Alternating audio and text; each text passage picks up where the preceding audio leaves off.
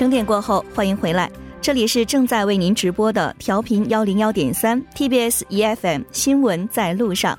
先来关注一下这一时段的实时要闻。韩国总统文在寅接到国军司令部的报告后，任命陆军特战司令部司令南荣信为新任机务司令官。另外，为了推进全面快速的改革，计划对现在的机务司令部进行改编，建立与过去完全不同的新司令部。许义范特别检查组表示，将于六日上午九点三十分对庆尚南道知事金金珠以嫌疑人身份传唤并进行调查。虽然特检怀疑金知事指使伪造回帖，并听取了报告结果，但金知事一直在否认特检组提出的种种怀疑。南北韩、中国、美国等与中战宣言相关国的外交长官相聚相继抵达了新加坡，将出席东盟地区论坛。今天和明天都有各国间的会谈。通过这些会谈，中战宣言能否取得进展也备受关注。现代集团总裁炫真恩结束了已故郑梦宪会长辞世十五周年的。访北日程，于今日下午四点二十分左右回国。玄会长认为，我们认为在今年年内，金刚山旅游项目可能会被重新启动。北韩方面似乎也有着相同的想法。以上就是这一时段的实时新实时新闻。稍后为您带来的是百味茶座、一周体坛、两个世界以及民生零距离。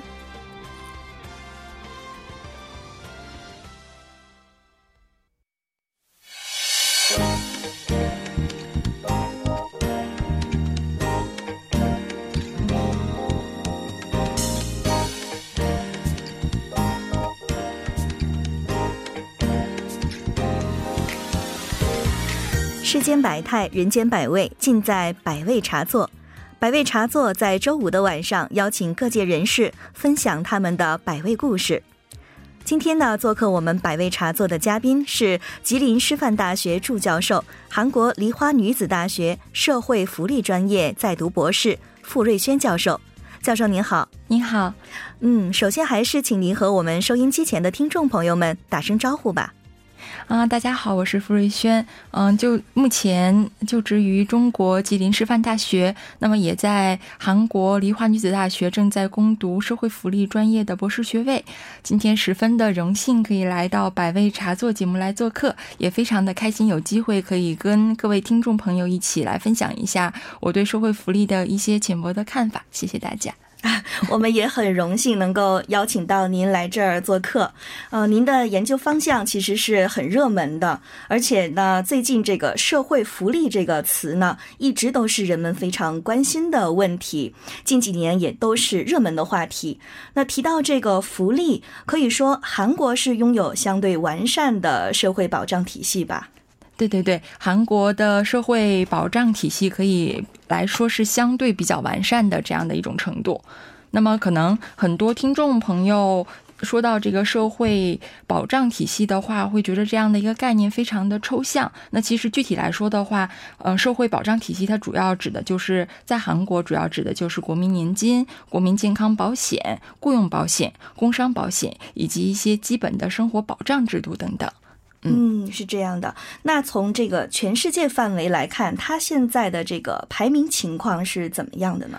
嗯，那么从全世界的这样的一个排名情况来看的话，我们可以参考一下韩国保健社会研究所去年发布的经合组织成员国家福利水平的一个比较研究报告。那么这个报告里面提到了韩国的福利水平在三十四个接受调查的成员国家中居第二十一位，那么同比上升了两位的这样的一个水平，相对来说是一个比较不错的这样的一个福利水平。哦，嗯，那这个在韩国，如果提到这个社会福利的话，刚才你也提到了它所涉及的这些领域哈，嗯，那现在有哪些比较先进的体系吗？嗯，那么一般说到这个社会福利的领域的话，可能一般的听众朋友首先先想到的是帮助一些社会弱势群体的这样的一些福利服务项目。但其实社会福利领域的这个划分的话，从嗯这个大体上来讲，它可以分为宏观和微观的这样两个。层面，那么宏观的这个层面的话，一般指的就是社会福利政策的制定、执行以及评估的这样的一个过程。那么微观角度来看的话，嗯，指的就是社会福利的这样的一些服务项目。那么它主要针对的对象的话，这个就是我们平时比较常听的，比如说老年人呐、残疾人呐、女性啊，还有青少年这样的群体。那么目前比较先进的这样的体系的话，可以说是普惠型的社会福利这样的一个体系。那么这样的。体系的话，它主要是针对于全体国民的这样的一种福利体系。那么它涵盖着，嗯，我们日常生活的方方面面，是属于这样覆盖性比较强的这样的一个福利体系项目。等于说是，呃，全世界各界社会都在追求着去改善这个完善的、更加完善的这个社会福利的制度，是吧？对对对，这是一个比较理想的这样的一个福利，嗯，概念，嗯，因为。很多国家一般，嗯，这个社会福利的话，想刚开始想到这样的一种体制的时候，首先都会想它是出于一种这样慈善性质的，或者是属于这种施舍性质的。但是现在最先进的这种福利理念的话，想的是什么呢？就是这样的福利并不是说施舍给别人的，而是说是公民应该享受的一种福利的权利，公民应该享受的权利。那么也是所有人都想去参与进去的这样的一种福利项目。是的，其实，在过去提到这个社会福利这个词的时候，好像是离我们的生活很遥远、很陌生的一个名词。不过近些年，好像已经越来越进入了大众的视野。对对对，嗯，那您主要研究的方向，我们了解到是老年人的福利问题。那据了解啊，韩国的老年人现在贫困率高达百分之四十八点六，这个数值这么高的原因是什么呢？嗯，我个人认为的话，主要是由三方面的原因。首先，第一方面的是原因是由于近年来韩国的这个经济增长速度逐渐放缓，那么部分的支柱性产业进行了这个结构重整。重组。那么，为了减少企业运营的成本，很多企业在员工还没有到这个法定的退休年龄之前，就通过各种各样的方式和手段，迫使员工提前退休。那么，所以目前韩国的这个领取养老金的法定年龄是六十一周岁。那么，为了维持生计的话呢，很多退休人员也只能被迫再次的走上这个就业之路。那但是大家也都知道，各位听众朋友肯定也很了解，在韩国现在就业非常的艰难。那更不要提这些，嗯，退休的这些老年人。那么这是第一方面的原因。那么第二方面的原因是因为韩国目前的国民养老金制度是从一九八八年才开始起步的，普及率其实并不太乐观。那么去年韩国六十一岁以上的老年人人口总共调查结果是九百四十四万，那么其中领取养老金的老人只是还不到百分之四十的这样的一个比重。那么其中部分人只能领取到最基本的这样的一个养老金，那么最基本的这个养老金每个月的，嗯，这个养老金金额只有三十三点五万韩币，那么相当于人民币的话，可能是两千多一点点。那么通过这样的一个，嗯，最基本的养老金去维持基本生活来说，是很困难的一件事情，这是第二方面的原因。那么第三方面的原因的话，就是，嗯，现在很多的韩国人对子女教育的投入是非常大的。那么，尤其是很多在韩国留学的一些听众朋友。应该有很切身的这样的感受。那么韩国的这个大学啊，包括研究生的这个学费是非常高的。那么父母为了孩子支出了高额的这样的教育费用，那么自然而然的对自己老年的这个储备资金的嗯这样的准备就是有所不足。那么所以说，嗯很多韩国人其实也想购买这个商业养老保险，但是由于这个资金的这个有限的这样的一个问题，所以目前。韩国人可以购买商业养老保险的这个比重只是百分之二十左右，那么所以这个也是很多人养老困难、很多老年人贫困嗯的这样一个主要的原因。我认为主要有这三点原因。哎呀，一方面是老龄化在逐渐的加重，另外一方面又是年轻人就业难，这个可能也真是非常难解决的一个社会问题哈。对，那么针对这个，如果是贫困率如此之高，那肯定会带来一些一系列的社会的影响吧？对对对，这是否会加剧他们子女们的一些压力呢？自然而然会加剧他们的子女的这样的一个压力。那么，我可以跟大家分享这样的一组数据。那么，去年在韩国国家统计厅的这个统计数据显示，目前韩国这个女性的总体的这个生育率是一点二人。那么，这是一个什么样的概念呢？也就是说，平均每一名女性一生中大概要养只养育一点二名子女。那么，如果一直保持这样的一个生育率，嗯，持续不提高的话，那么到二零一零零年的时候，韩国啊，二一零零年的时候，韩国将近一半的人口将是六十五岁以上的一个老年人。那么由此推算的话，那么到二一零零年的时候，也就是说每一百名劳动人口需要赡养一百零九位老人，这是一个非常惊人的数字。那么这样下来的话，其实年轻人的负担是非常非常重的。哦，那现在针对这种现象，除了一些基础的这个养老政策之外，呃，是不是还有一些其他的相关对策呢？是的，是的，因为其实对于年轻人来说，除了经济上的负担而其之外的话，那么。其实，因为现在的生活节奏又比较快，年轻人的压力又比较大，所以其实很多年轻人都没有大量的时间和精力去陪伴和照顾自己的父母。是的，所以针对这样的问题、这样的现象，目前韩国有长期护理保险这样的制度。那么这样的制度的话，其实在韩国是从二零零八年开始实施的，那么也是韩国五大社会保险制度中的一项。那么享受该项制度的这个受惠对象，主要分为两种群体。那么第一种群体是超过六十五岁以上的老年人群体，那么第二个群体，第二类群体是六十五岁以下的患有老年性疾病的这样的群体，那么主要提供的服。嗯，服务内容是什么呢？主要包括两块儿。那么其中第一块是居家护理服务，那么第二块是机构护理服务。那么居家护理服务的话，它其中的一部分是，嗯，这个通过上门访问的形式，提供日常的活动帮助以及一般的这个家务的一些服务。那么这个是属于日常的访问护理服务项目。那么另外一大块是机构护理服务。机构护理服务的话，又分两部分。那么一个是老人疗养机构的护理，那么另外一部分是老人之家的护理，这两个之间它们的区别是什么呢？老养疗养机构的这个护理的话，主要是为老年人提供一个长期居住的这样的一个嗯居住环境，那么同时也为他们提供一系列的一些福利项目，那么同时也有一些帮助老年人身体机能恢复的一些服务项目。那么老年之家的话，就是为一些独居老人提供与其他老年人共同生活的这样的一个活动空间。那么正正像它的名字一样，为老年人提供了一个家。嗯，这样的意思。哎，这些政策其实听起来是非常好的。呃，我们节目当中之前好像也提到过一些独居老人方面的一些照料的方面的福利政策。那进入老龄化的这个社会的韩国，现在针对老年人的这个福利问题，一直都是在社会上热议的。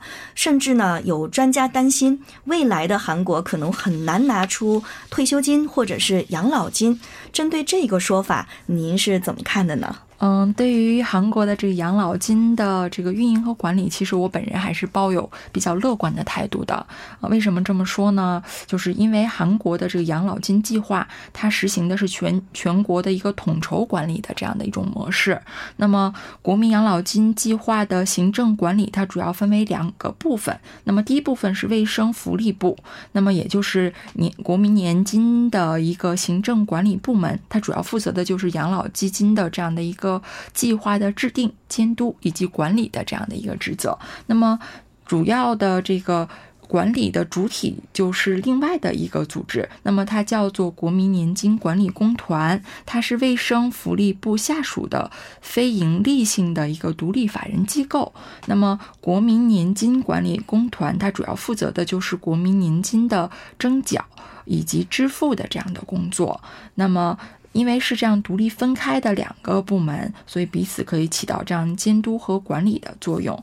那么同时，在这个国民年金管理公团下又设有国民年金基金管理中心。那么作为国民年金计划基金投资的这样的一个专属部门的话，它的投资是非常专业化的。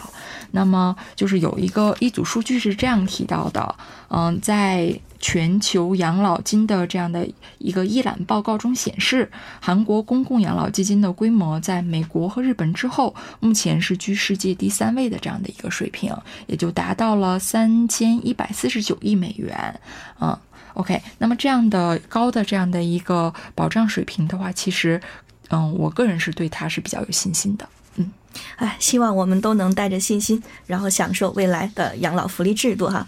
呃，根据了解呢，也有很多人，特别是呃，比如说在这个福利政策死角的老人，还是有很多。那这种现象现在是不是普遍的呢？对，这样的死角地带是有很多的老年人的。那么，一般这样的死角地带指的是什么样的群体呢？指的是长期不缴纳保险费用，那么。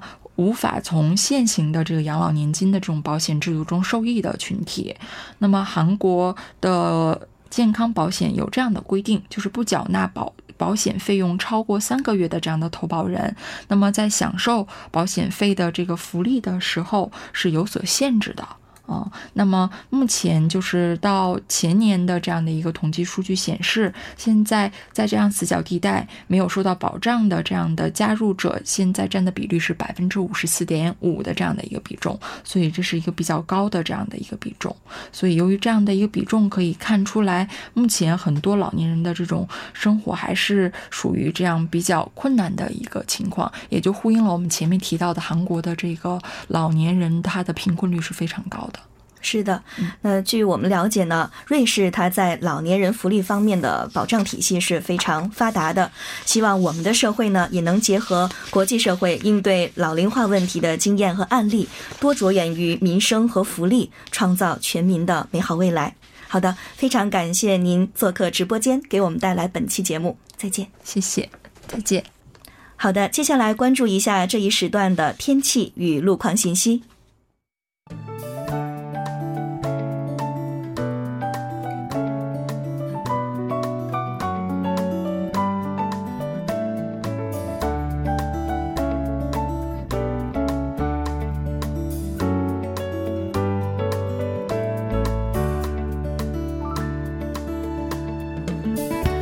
间的七点十八分，这里依然是由楚源为大家带来的道路和天气信息。让我们继续来关注一下这一时段的路况信息。在首尔外部循环高速公路板桥至九里方向，松坡进出口至西河南进出口、河南分岔口至江一进出口的路段，由于晚高峰的关系，道路拥堵。相反方向，上一进出口至西河南进出口、城南收费站至板桥分岔口路段，由于车流增加，拥堵情况也是较为严重。接下来是在东部干线道路圣水大桥方向水落地下车道至马德地下车道路段，由于车流汇集，道路拥堵。相反方向龙飞桥附近之前发生的车辆追尾事故，目前已经得到了及时的处理。不过受事故余波的影响，该路段较为拥堵。相同方向君子桥至长安桥、岳林桥至陆川桥路段，由于受到流量大的影响，出现了交通停滞。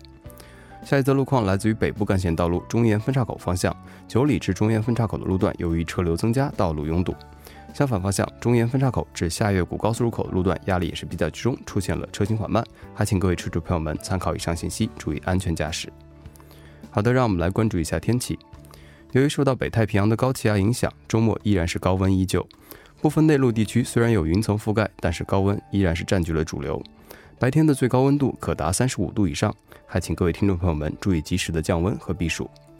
来关注一下首尔市未来二十四小时的天气情况。今天晚间至明天凌晨，局部多云，最低气温二十八度。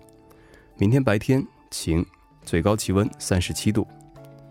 好的，以上就是这一时段的道路和天气信息，我们稍后再见。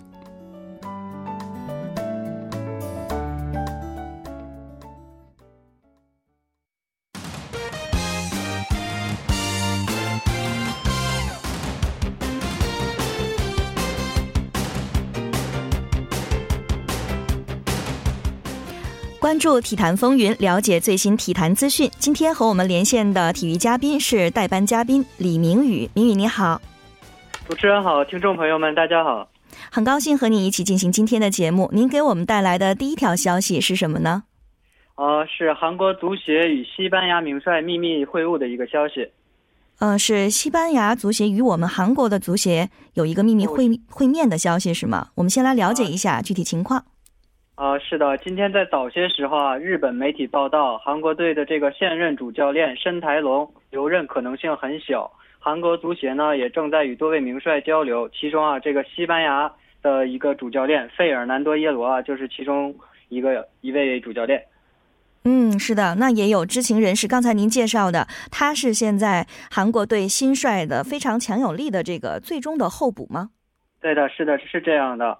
因为啊，这个韩国和西班牙自一零年啊签订了一个合作协议以后，足球教练的这个派遣和比赛啊也是其中的一个内容。所以说，从多方面的消息来讲啊，这个是一个很可靠的一个消息。